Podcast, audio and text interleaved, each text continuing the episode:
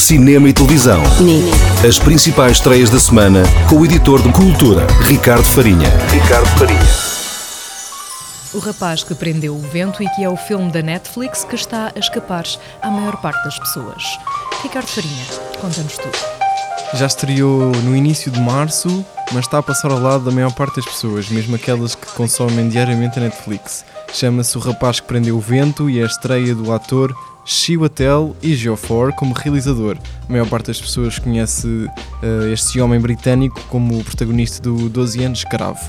Esta é uma história de, real de superação, uh, de drama, passada inteiramente no Malawi uh, durante um, um grande período de, de, secas e posteriormente de cheias que devasta toda a vida daquelas pessoas no início do milénio.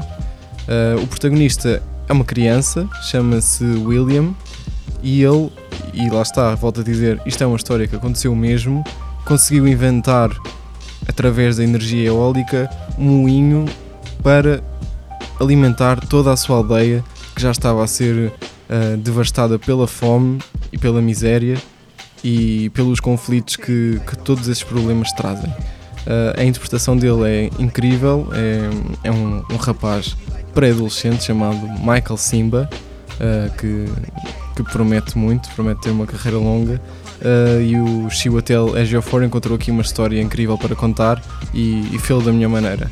Uh, e outra coisa que acho que vale a pena realçar é que muitas vezes não estamos habituados a ver histórias passadas em, em África, estamos tão habituados aos filmes gravados na Europa, no, nos Estados Unidos, até, até um pouco na América do Sul, mas é bom de vez em quando uh, mudarmos de ambiente, irmos para as paisagens africanas que são exóticas, mas neste filme são captadas do, com uma, uma beleza extraordinária e, e isso nota-se em todos os aspectos. Vejam.